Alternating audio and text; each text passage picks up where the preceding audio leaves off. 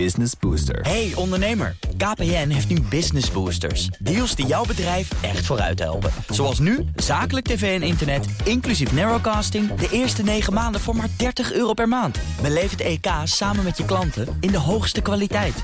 Kijk op kpn.com slash businessbooster. Business Booster.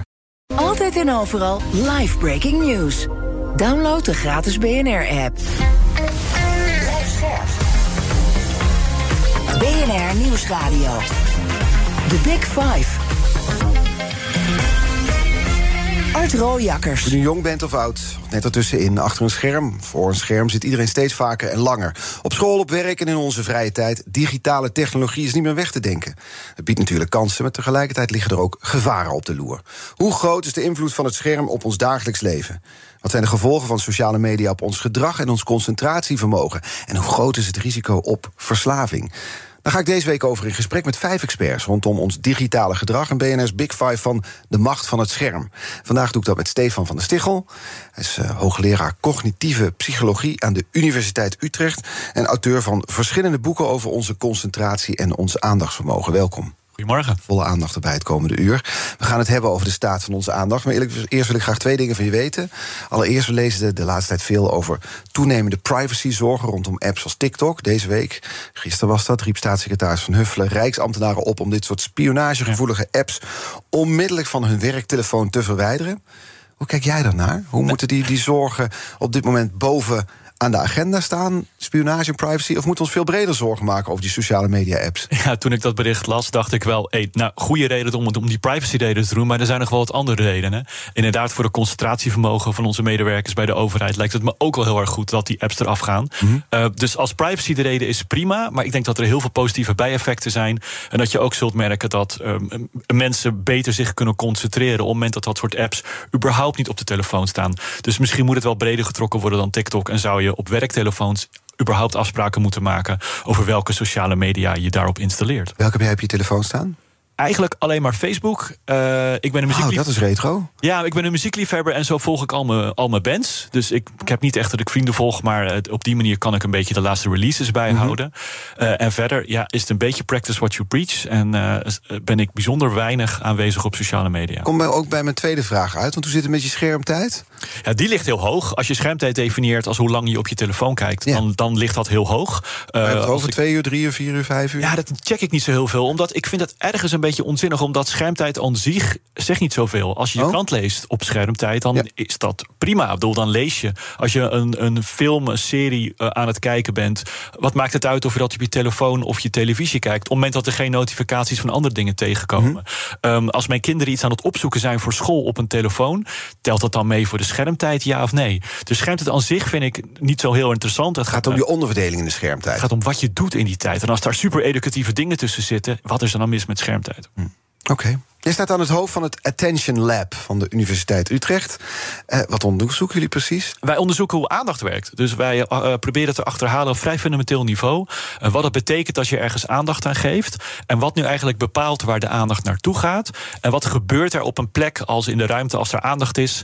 Wat is daar nou zo bijzonder aan? En hoe beperkt is het nu eigenlijk? Ja, het is heel toegepast. Hè? Het vertaalt zich niet echt naar de buitenwereld volgens mij. Het is heel fundamenteel van aard. Ja, Ja. ja. Ja, dus wij doen niet echt onderzoek naar sociale media. Maar de lessen die wij leren uit het lab.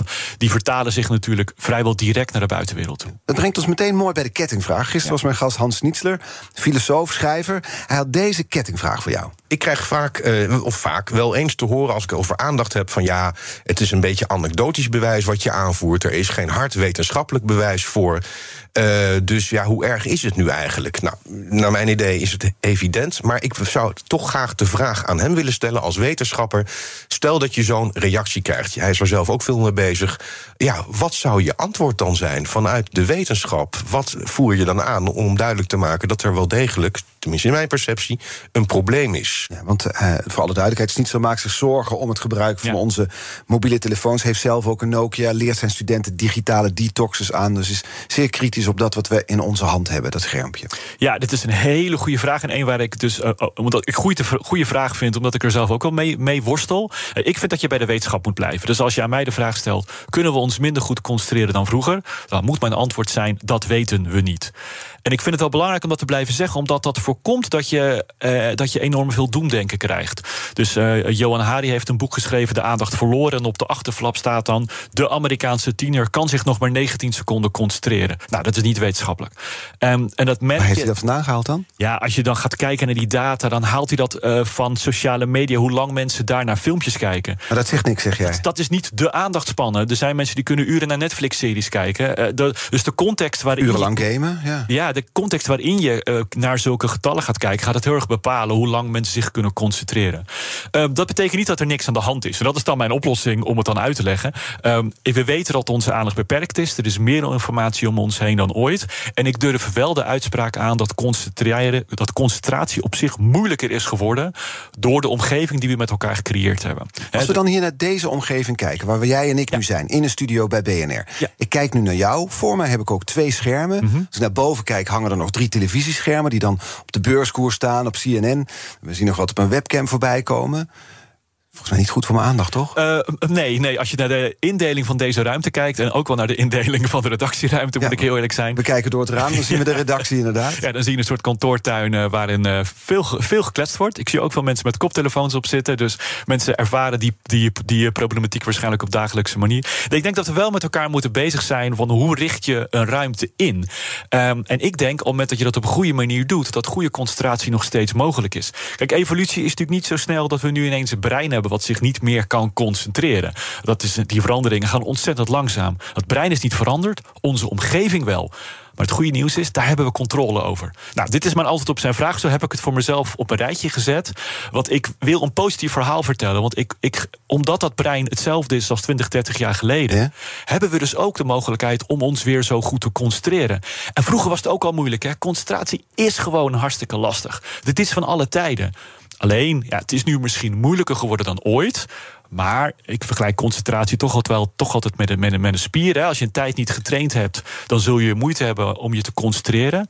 Maar iedereen die zo'n digitale detox gedaan heeft, of een tijd lang enorm gemotiveerd is geweest voor een scriptie of om een boek af te maken, die weet dat er ook periodes zijn dat concentratie hartstikke goed gaat. Maar het vereist harde keuzes. Mm -hmm. Dus het vereist de keuze om inderdaad je mobiele telefoon weg te leggen, tegen je omgeving te communiceren. Ik ben even niet bereikbaar. En dat ook langere tijd vol te houden even door die drempel heen van ah, moeilijk, moeilijk, moeilijk, mezelf afsluiten. En dan merk je dat je erin komt en dat je het ook alweer gaat waarderen. Uh, discussie over het afschaffen van mobiele telefoons op middelbare scholen. Als je interviews leest op scholen waar dat gebeurt, dan zeggen die scholieren zelf ook: ik vind het eigenlijk wel prettig.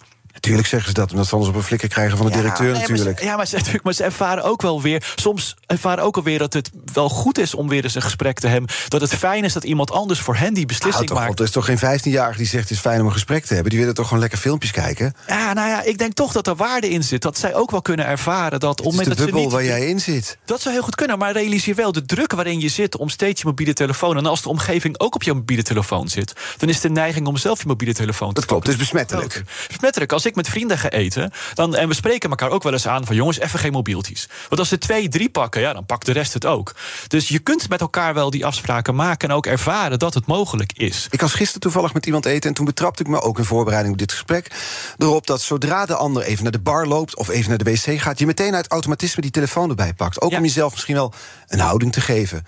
Doet dat ook iets met de aandacht voor het gesprek dat je eigenlijk zou willen voeren? Nou, ik denk wel. Want op het moment dat jij als je gewoonte je mobiele telefoon pakt, en dat we, dat doen we uit gewoonte, puur omdat hij in de buurt is. Dat zijn bijna geen bewuste beslissingen die je dan neemt. Hè. Uh, beslissingen uit gewoonte die gaan grotendeels onbewust. Instinctief bijna. Instinctief. Maar stel, je zit dan je zit in een goed gesprek, iemand loopt even weg, je kijkt het mobieltje, je ziet dat Feyenoord 2-0 achter staat. En dat vind jij vervelend of dat vind je goed nieuws. Op dat moment ga je gedachten meteen daar die, die kant op. Mm -hmm. En zo je toch, of er komt een vervelend nieuwsje van thuis binnen, of een, uh, een iets, iets van werk. Iets wat je een beetje ongerust maakt. Dat zal absoluut invloed hebben op dat gesprek. En dat is ook wel waar de mensen, als je op vakantie bent, check dan niet je mail, doe dat nou niet al te veel. Want stel je bent net in een lekkere vibe, je checkt toch even je, je mail van werk. Ja, dan ga je toch weer moeite hebben om weer die ontspanning te vinden die je, die je daarvoor hebt. Dus je weet niet wat je tegen gaat komen. En dat maakt het aan de eerste kant heel aantrekkelijk, want het kan heel leuk zijn. Maar het kan dus ook minder leuk zijn. En het kan een beslissing zijn dat je op dat moment besluit van nee, ik ga even voor me uit, ik ga even reflecteren. Want we weten ook dat er waarde zit in een periode ergens geen aandacht aan geven. In een periode van verveling ook. Ja. Het recht op vervelen is belangrijk, want daarin word je misschien wel het meest creatief als er even niks is. Ja, ik vind dat vervelen altijd een lastige term, omdat daar zit vervelend in en een soort negatieve connotatie. Nou, dat kan het hebben, maar eigenlijk zouden we een periode niks doen. Het brein kan niet niks doen, hè. dan gebeurt er van alles in je hoofd, dan ga je dagdromen. En we weten dat die periodes van dagdromen eh, positieve eigenschappen hebben. Dus misschien is dat een moment om iemand even wegloopt, om even je gedachten te laten dwalen. En misschien niet je mobiel erbij te pakken. Maar dat is lastig, vooral als hij in de buurt is. The Big Five. Art Rojakkers. Met vandaag de gast Stefan van der Stichel, hoogleraar cognitieve psychologie aan de Universiteit Utrecht. En ook meteen een spiegel op mijn gedrag. Ik had je nog niet eens gezien vandaag en gisteravond beïnvloedde je me al doordat ik bedacht: ik pak die telefoon telkens. We zijn nu hier op een redactie. Dat is vergelijkbaar met een kantoor. Er staan een aantal bureaus in één ruimte, zitten mensen tegenover elkaar, naast elkaar. De een zit te bellen, er wordt wat gekletst, er wordt wat gemaild. Het is een gemiddelde kantoortuin eigenlijk. Veel van onze luisteraars zullen het herkennen.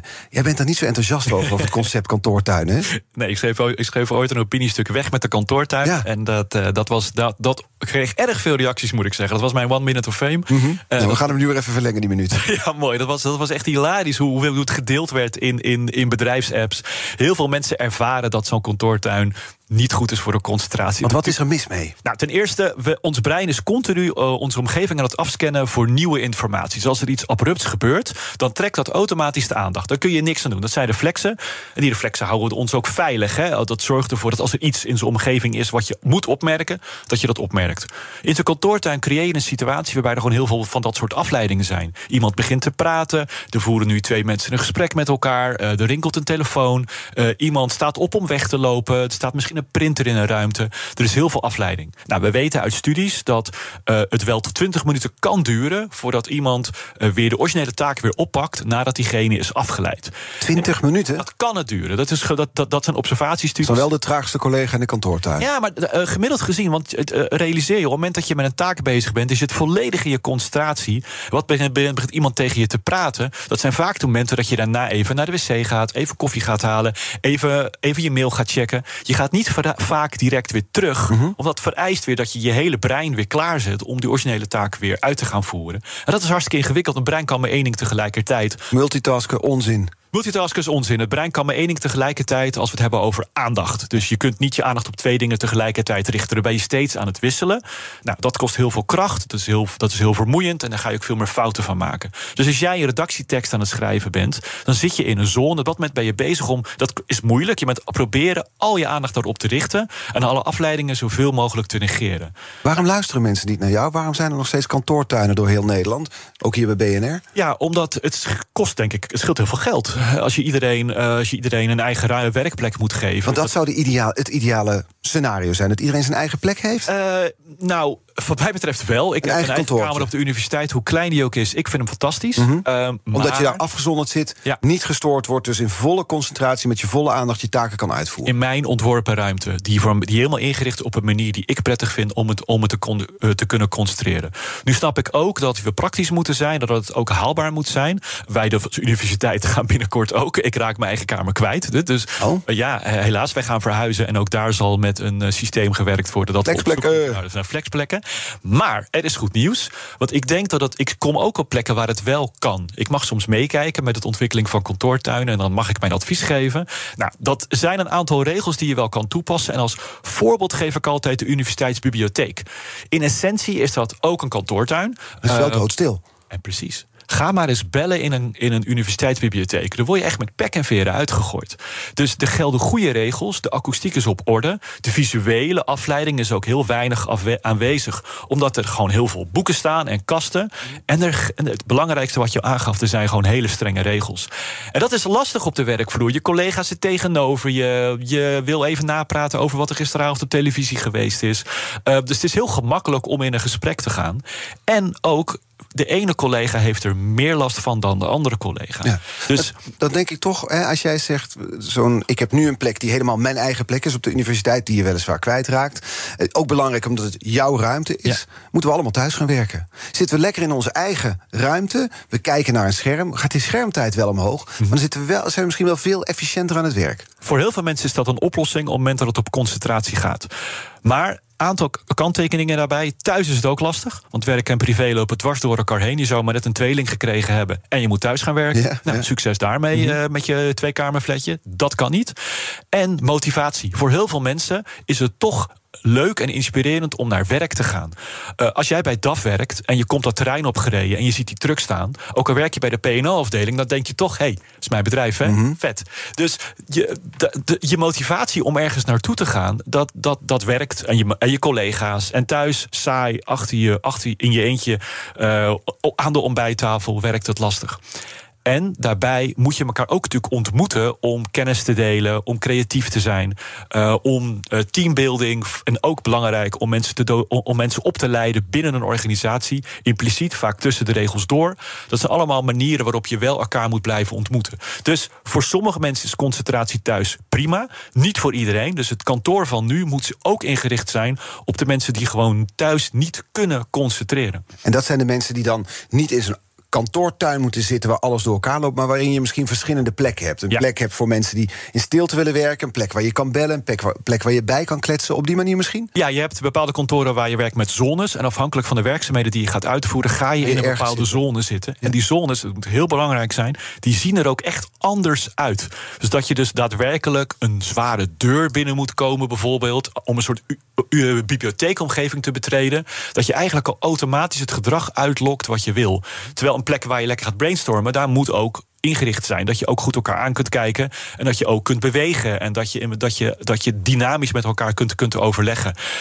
Maar als mensen naar kantoor gaan en ze gaan videobellen... en dat doen ze op de plek waar mensen zich ook aan het concentreren zijn... ja, dan gaat het mis. En elkaar aanspreken op zo'n werkvloer ligt best ingewikkeld. De ene persoon er heeft er meer begrip voor dan de andere persoon. Want er zijn mensen die gewoon zich goed kunnen concentreren... in een rumoerige omgeving.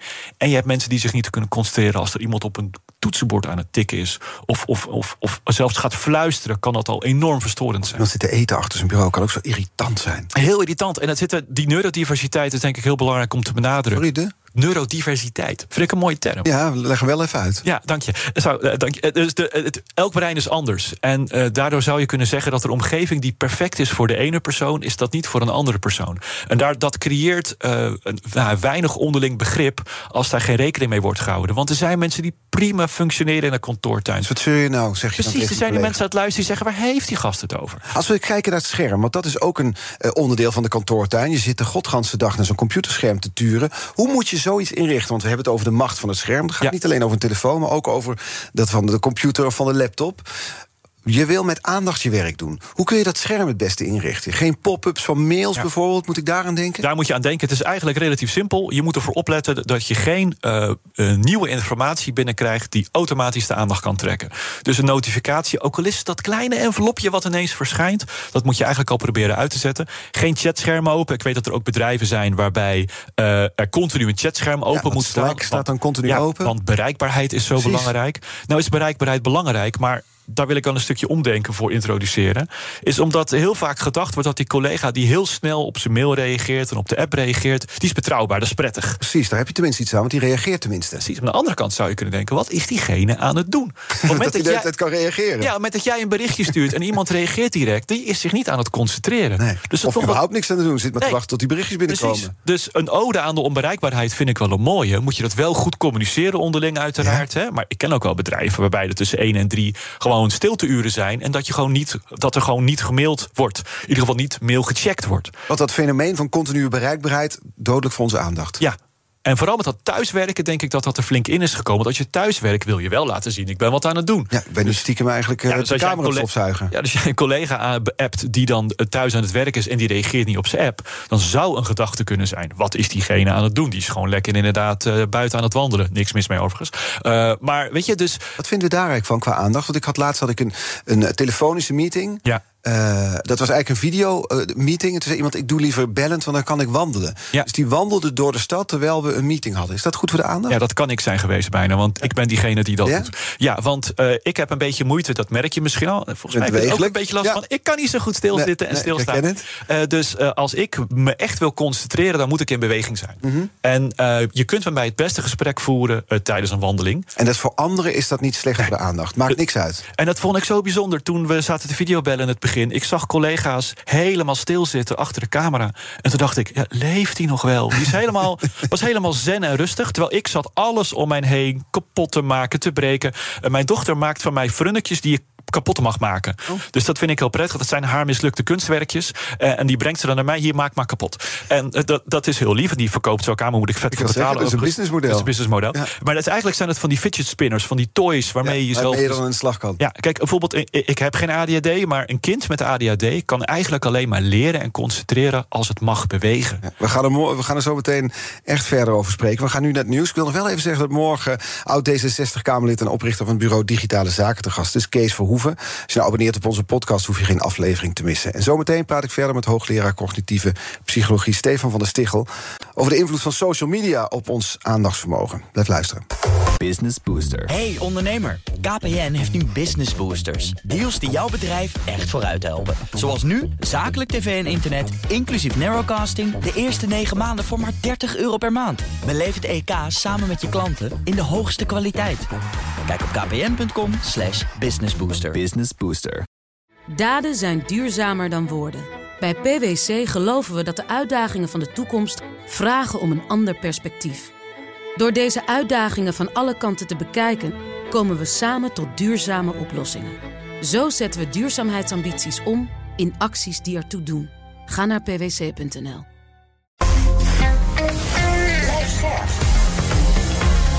BNR Nieuwsradio. The Big Five.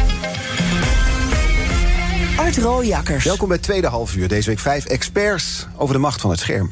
Eerder deze week sprak ik met Feline Hermans, dus hoogleraar didactiek van de informatica aan de Vrije Universiteit in Amsterdam over digitale manipulatie. Gamification wordt het ook al genoemd op sociale media. Is terug te luisteren als podcast, echte aanrader. Vandaag de gast Stefan van der Stichel, hoogleraar cognitieve psychologie aan de Universiteit Utrecht. Komend half uur wil ik graag nog twee dingen met je bespreken, sowieso. Namelijk wat we zelf kunnen doen om ons concentratievermogen te trainen, te verbeteren. En de invloed van sociale media op onze aandacht. Zullen we met het laatste beginnen? Is goed. Oké. Van alle afleidingen op ons scherm, social media is de grootste, toch? Ja, absoluut. Ja, je heeft alle eigenschappen perfect gemoduleerd. Precies wat jij wil zien. eh, weet precies wat, je, wat, wat voor jou interessant is. Is. Dat is erg lastig om aan te ont- ontkomen. Gisteren vergeleek Hans Schnitzler het algoritme van TikTok. Hij zei dus net zo verslaafd als crack. Ja, eh, weet je, wat het, weet je wat het is? Kijk, ons brein is heel erg gericht om informatie op te pikken die voor jou belangrijk is. Dus als jij denkt aan de kleur rood, dan zie je overal de kleur rood. Als jij een, ineens een nieuwe auto mag uh, van, je, van je bedrijf, je denkt, nou, ik heb een vrij unieke auto, de dag daarna zie je hem overal rijden. Dus ons brein is selectief en selecteert op wat voor jou belangrijk is. Nou, die sociale media zijn ook nog eens zo ontworpen om aan te bieden wat jij belangrijk vindt. Dus poef, dat komt bij elkaar. En dat, dat, maakt, het, dat maakt het extra uh, aantrekkelijk. Ik weet als ik nu uh, mijn timeline open, dat het eerste bericht wat ik ga zien, dat is precies wat ik ga willen zien.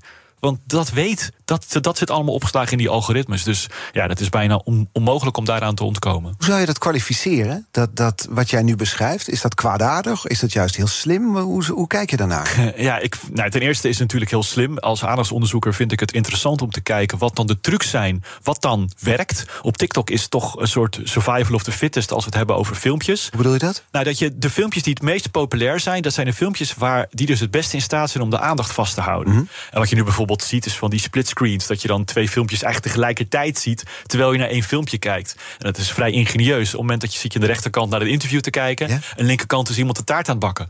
En klaarblijkelijk werkt dat dus. En dus dat, dat, dat kunnen wij dus. We kunnen dus op twee dingen concentreren. Nee, dat kunnen we niet. Maar op het moment dat aan de rechterkant iets gebeurt wat minder interessant is, ga je niet swipen. Maar dan ga je naar links. En dan is daar wel iets wat je aandacht dan interessant vindt. Dus dit is een manier om ervoor te zorgen dat binnen een filmpje er van alles gebeurt. Waardoor één moment van nou ja, niet meer interessant zijn dan niet wordt uh, uh, gevolgd door een swipe naar een volgende filmpje. Maar dat je bij dat ene, ene filmpje blijft hangen. Hm. Ja, ik vind, dat, ik vind dat heel erg interessant. Aan de andere kant vind ik wel dat we met elkaar dat gesprek aan moeten gaan over wat doen we hier dan mee. Als dit zo ontzettend uh, moeilijk is om hieraan te ont aan te ontkomen. En dat er ook nog eens een keer allerlei informatie wordt aangeboden die alleen maar wordt gepresenteerd omdat het de aandacht vasthoudt. En misschien niet kwalitatief uh, van hoog niveau is. En soms zelfs nep. Uh, ik denk wel dat we met elkaar daar afspraken over moeten kunnen maken. Oké, over laten we dat concreet maken. Wat, wat, wat kunnen we dan voor afspraken maken over sociale media? Ja, ik vind het moeilijk. En dat, nou, daar gaan we straks over hebben, denk ik, bij de, bij de, bij de, de, de, de vraag. Tips en tricks, zeg maar. Ja. De vraag voor de volgende gast. Want wat kun je hier als overheid mee? Nou, laten we daar meteen naartoe gaan. Morgen ja. inderdaad Kees Verhoeven te gast. Ja. Hij is oud Kamerlid van D66. Je mag hem een kettingvraag stellen. Wat wil je van hem weten? Nou, de kettingvraag die ik daar graag zou willen stellen is: wat kun je hier als overheid doen? Uh, kun je wet en, wet en regelgeving instellen om bijvoorbeeld die algoritmes uh, ja, ervoor te zorgen dat die enigszins in toom worden gehouden als we het hebben over fake news. Wat kun je doen qua wet en regelgeving qua bereikbaarheid van werknemers en het recht daarop? Werd het daar in Frankrijk al voorbeelden van zijn? Ik ben benieuwd wat daar überhaupt kan in Nederland. En ik ben wel benieuwd wat er kan op middelbare scholen. Dat we als overheid zeggen: geen mobiele telefoons op middelbare scholen. Dus wat kunnen we als overheid doen? We kunnen als samenleving het gesprek met elkaar aangaan. Mm -hmm. uh, maar er zullen bepaalde momenten zijn waarop we als samenleving zeggen: dit moeten we gewoon in gaan voeren. Uh, hier moeten we wat mee. En ik denk dat we ons wel kunnen wapenen tegen wat Silicon Valley ons allemaal aanbiedt. Dan gaan we morgen dus vragen aan Kees Verhoeven, oud D66-Kamerlid en ook oprichter van Bureau Digitale Zaken. Jij zegt al, we hebben de overheid in zekere zin hierbij nodig. We ja. kunnen het zelf niet. Het is zo verslavend dat wij daar te weerloos in zijn als individu.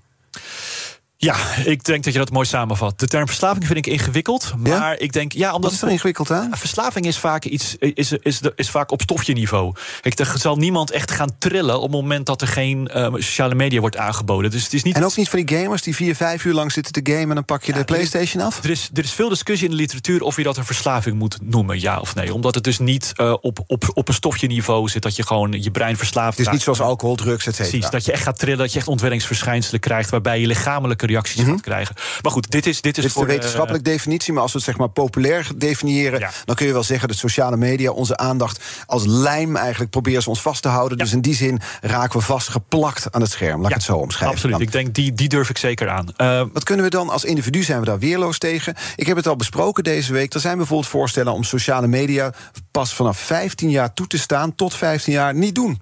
Nou, ten eerste vind ik niet dat je als individu daar weerloos tegen bent. Ik denk dat je sterk genoeg kunt zijn om je daartegen te verzetten. En er zijn mooie voorbeelden genoemd waarmee je jezelf in ieder geval uh, minder afhankelijk kunt maken van sociale media. Maar dat zal niet voldoende zijn. Als we met elkaar vinden dat concentratie en aandacht belangrijk is.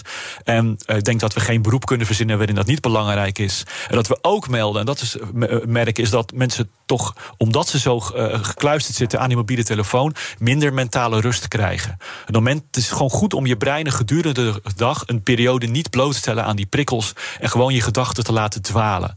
Rust te nemen. Nou, dus aandacht en concentratie is belangrijk, maar ook het juist niet aandacht en concentreren. Dus ook een periode dat niet doen. Dus dat zorgt voor meer mentale rust gedurende je dag. En dat zorgt ook voor een betere mentale gezondheid. Ja, dan, hebben we toch, dan gaan we toch even naar die jongeren toe. Want dat was ja. het voorstel onder andere van de SGP. Daar wordt politiek over gesproken, van die 15-jarigen. Er zit een soort idee achter dat de hersenen van jongeren nog in ontwikkeling zijn. Het gedeelte prefrontale cortex heet volgens mij het gedeelte wat ook belangrijk is voor je aandacht, onder andere, toch? Zeker, absoluut. Voor de controle van je aandacht heb je een ontwikkelde prefrontale cortex ja, nodig. Die is pas af wanneer? Ja, 2021 zo. Dus tot dan ben je daar nou, toch weerlozer tegen. Ja. Is het dan toch niet verstandig om na te denken hoe jongeren moeten omgaan met sociale media, of misschien zelfs een verbod in te voeren? Ja, het kan een mogelijkheid zijn. Je kan het via educatie doen, dus je kan het op scholen allerlei.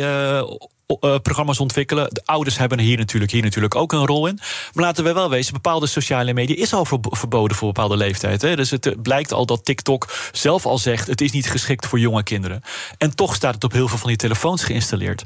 Weet je, ergens kunnen we ook met elkaar wel accepteren dat dit nu eenmaal de wereld is. En je kunt zeggen, je verband het uit die wereld, maar, je kan, maar dan wordt het illegaal en dan wordt het nog spannender voor kinderen. Werkt dat echt zo? Want dat is altijd het argument ja, dat je, je, hoort. Ik ben eigenlijk wel voorstander van laten we dit op een goede manier met elkaar bespreken. Laten we ervoor te zorgen dat die verslavende werking van die sociale media wat minder sterk wordt. Daar kun je met die algoritmes natuurlijk aan de slag. Er is geen enkel belang voor TikTok of voor Instagram of Facebook om algoritmes minder verslavend te maken. Nee, maar daar kun je wel regelgeving. Je kan in ieder geval met elkaar regelen. Dat is ook de vraag van morgen. Wat wat kun je daarmee? Wat dat betreft weet ik daar niet genoeg van, wat je er allemaal mee kan. Jij zegt er zou politiek gezien misschien wel op wereldniveau een gesprek moeten komen over die algoritmes die ons leven bepalen en die minder verslavend moeten gemaakt worden. In een ideale wereld wel. In een ideale wereld letten we ook met elkaar op welke informatie wordt aangeboden. Dat we ook de kwaliteit van die informatie controleren. Of het nog wel uh, klopt met de werkelijkheid, zullen we maar zeggen. Dat de, dat de verslavende werking daarvan verminderd wordt. Dat je ook wel eens informatie vanuit een andere bubbel krijgt aangereikt. Dat kan ik iedereen aanraden, want iedereen zit in een bubbel. We hebben het nu over jongeren, maar laten we de volwassenen ook niet vergeten. Mhm. In de ideale wereld zou je dat iets meer willen controleren. We leven niet in de ideale wereld, dus hoe kunnen we dat dan nu inrichten? Dit gesprek, dit is volgens mij precies wat we moeten doen. Ik denk dat we dit gesprek op gang moeten houden. De Big Five maak er voor mij maar de Big 50 van. Uh, hou dit gesprek gaande. Zorg dat er op de werkvloer met elkaar gesproken wordt. Dat er binnen gezinnen dit, dit gesprek plaatsvindt. Dat is volgens mij wat er, wat er zou moeten gebeuren. Naast dat wat de overheid kan, we daar ook gaan kijken wat er op, die vlak, op dat vlak kan gebeuren. Ik heb wel eens horen zeggen dat wij, jij en ik, uh, mensen van uh, een leeftijd die nog opgegroeid zijn zonder sociale media, zonder mobiele telefoon, reddeloos verloren zijn. Want het is alsof ze ons zeg maar, op latere leeftijd iets hebben gegeven. Ja, we zijn weerloos omdat we er nou eenmaal niet meer opgegroeid zijn. Dus je moet het bij jongeren al jong moet je ze wijs maken voor sociale media, voor die telefoon, zodat ze er later verstandiger mee omgaan dan wij. Nou, als we dan naar bijvoorbeeld kijken hoe dat gaat in de klas. Er zijn scholen die zeggen, nee, we verbieden telefoontjes in de klas. Soms zelfs in school. Er gaan nog scholen verder zeggen, zelfs rondom het hele schoolgebouw. Ja. Goed idee? Ja, dat vind ik een goed idee. Ik heb lang over nagedacht, want dit is een discussie die lang loopt. Um, en de reden dat ik er lang over nagedacht heb, is dat het ook voordelen heeft. Uh, een klaslokaal is ook een soort kantoortuin. Dus op het moment dat je zo'n mobiel kunt gebruiken om je even af te sluiten, zodat je naar muziek kan luisteren, vind ik dat eigenlijk een heel goed idee. Dat is een groot debat ook op scholen. Moet je studenten, leerlingen naar muziek laten luisteren tijdens het studeren? Dat vind ik een goed idee.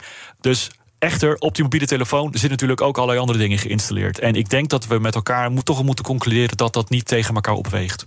En dat het belangrijk is dat je de gedurende die dag op school ook die momenten rust hebt. Dus op het moment dat de klas uh, het, het lesuur voorbij is en je pakt je mobiele telefoon erbij, dan heb je dus gedurende die dag ook weer geen moment gehad waarin je daadwerkelijk even door die gangen kon dwalen. Even een relaxed gesprek in de gang tijdens de pauze een beetje voor je uitstaren.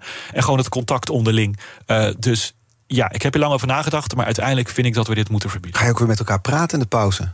Ja, en het contact met elkaar aan en elkaar aankijken. En dat, dat, ik, dat blijft uiteindelijk een mening. Hè, maar ik denk dat daar in dat soort interacties veel meer waarde zit dan interacties via sociale media.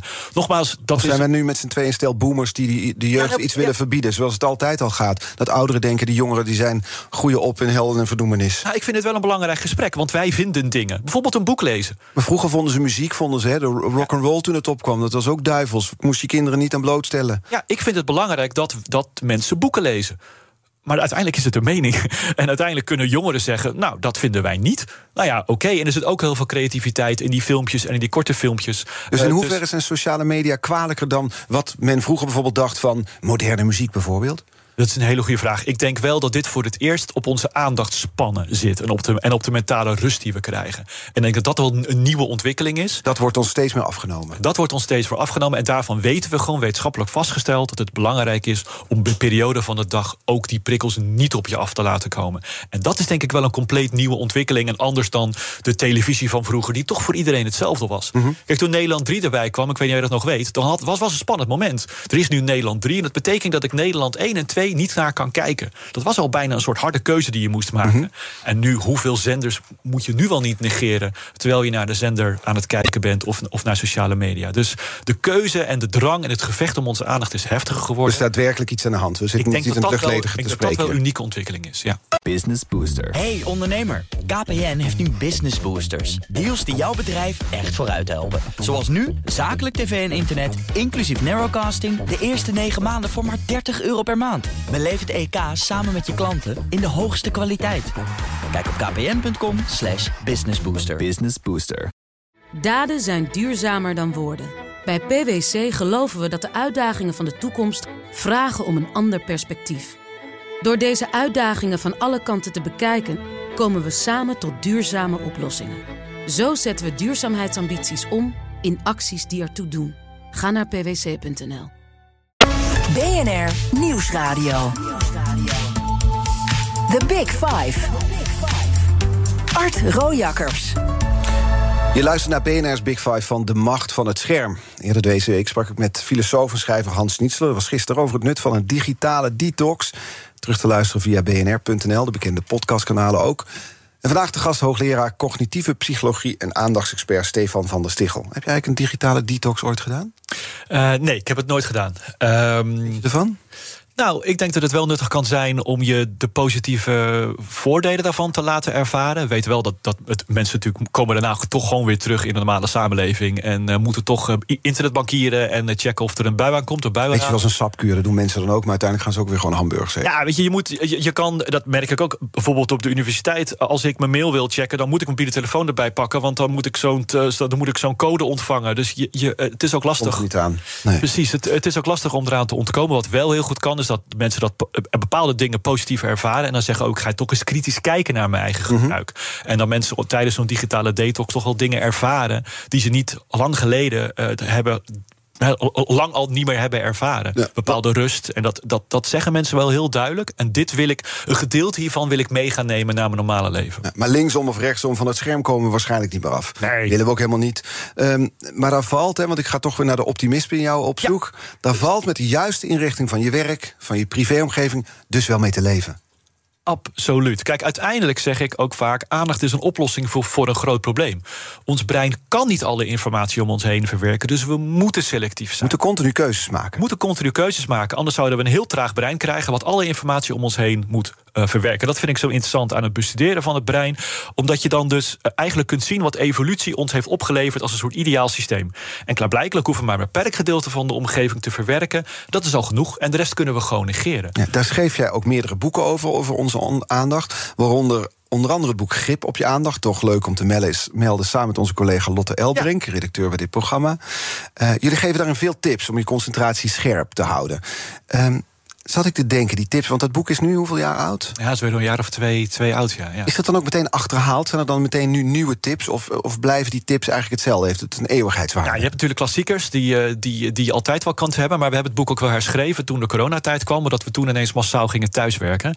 En we daar wel dingen ontdekten die met dat thuiswerken specifiek te maken hebben. Dus we hebben ook een editie gemaakt waarin we de beste thuiswerktips hebben, hebben toegevoegd.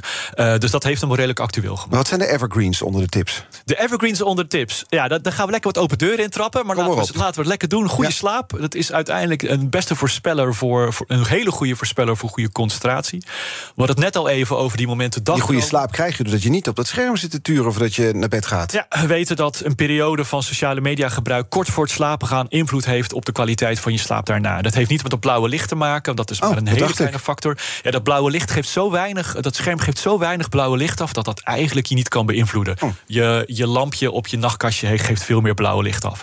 Um, nee, wat het is zijn die sociale media. Die zijn natuurlijk opgebouwd om je aandacht zo hoog mogelijk te houden. Uh, dus wat zien we is dat die apps die houden je hoog alert. En dat zorgt ervoor dat het verschil in qua uh, alertheid waar je moet zijn en waar je naartoe moet, uh, zeg maar waar je bent en waar je naartoe moet, is simpelweg te groot.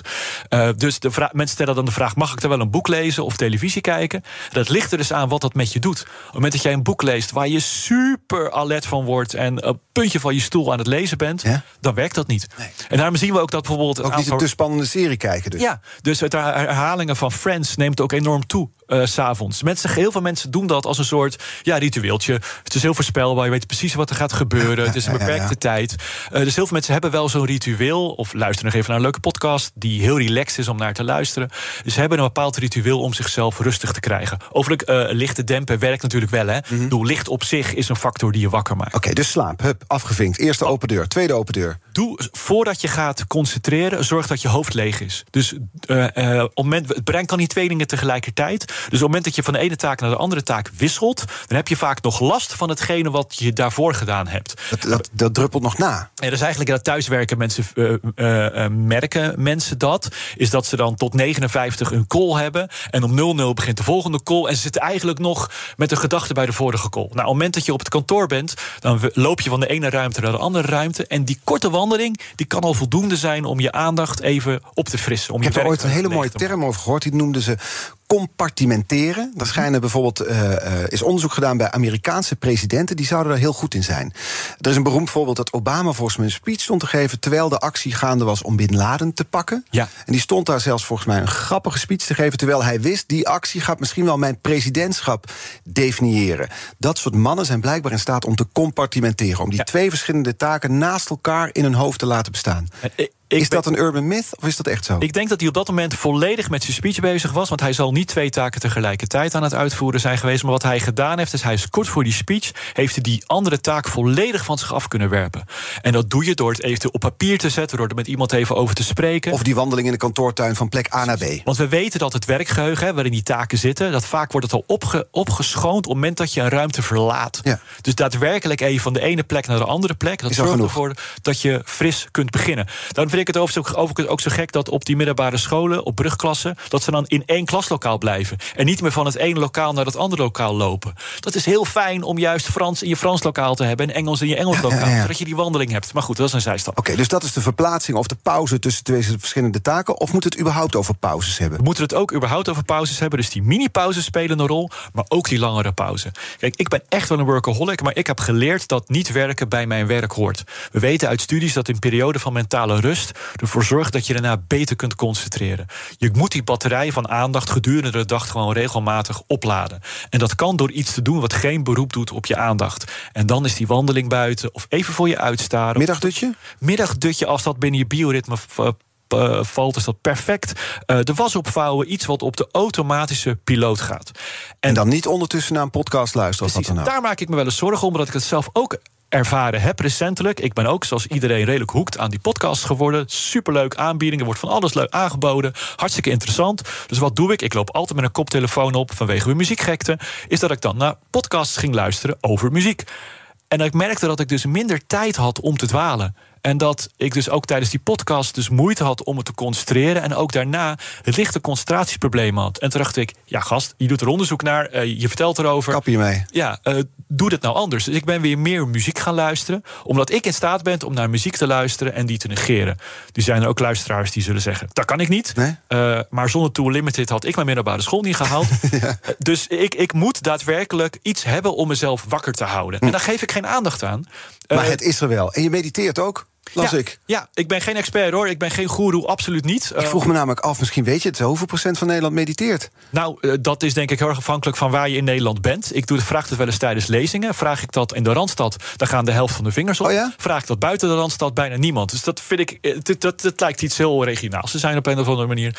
Maar er zijn veel mensen die er ervaringen mee hebben. En we weten dat... En jij zegt positief, probeer het maar een keer. ja, we weten uit wetenschappelijke studies, en ik ben best kritisch, maar dit is behoorlijk overtuigend. Het wetenschappelijk bewijs voor mindfulness als goede concentratietrainer is overtuigend. Het is geen eh, pauze, het is echt hard werken. Het is dus concentreren. Mhm. Dus daarna moet je pauze houden. Eh, maar je merkt dat je op de langere termijn, je wordt je heel erg bewust van afleiding. En daarom generaliseert dat naar andere taken, zullen we maar zeggen. Omdat het eigenlijk concentratie is, maar dan teruggebracht tot zijn essentie, Ja. word je heel erg bewust van hoe aandacht werkt. En ook wat, er moet, wat je moet doen op het moment dat je wordt afgeleid. Niet de afleiding van buiten, maar ook de afleiding van binnen. De gedachten die opborrelen, het stemmetje wat tegen je begint te praten. Ja, Daar word je door mindfulness heel bewust van. Helder. We hebben wat eh, concrete tips en tricks gehad. En daarmee sluiten we dit gesprek af. Het was fijn om naar je te luisteren. En interessant. Dank voor de komst, Stefan van der Stichel. Graag gedaan. Hoogleraar cognitieve psychologie aan de Universiteit Utrecht. Ik ga toch zeggen dat onze podcast dan terug te luisteren, Stefan, via de app of je favoriete podcastkanaal om geen aflevering te missen. Maar doe dat dus met mate, moeten we misschien voortaan bijzeggen. Ja, en ga daarna lekker op dagdromen. Oké. Nu op deze zender Iwan Verrips met BNR Break. Tot morgen. Business Booster. Hey ondernemer, KPN heeft nu Business Boosters. Deals die jouw bedrijf echt vooruit helpen. Zoals nu, zakelijk tv en internet, inclusief narrowcasting... de eerste 9 maanden voor maar 30 euro per maand. Beleef het EK samen met je klanten in de hoogste kwaliteit. Kijk op kpn.com slash businessbooster. Business Booster.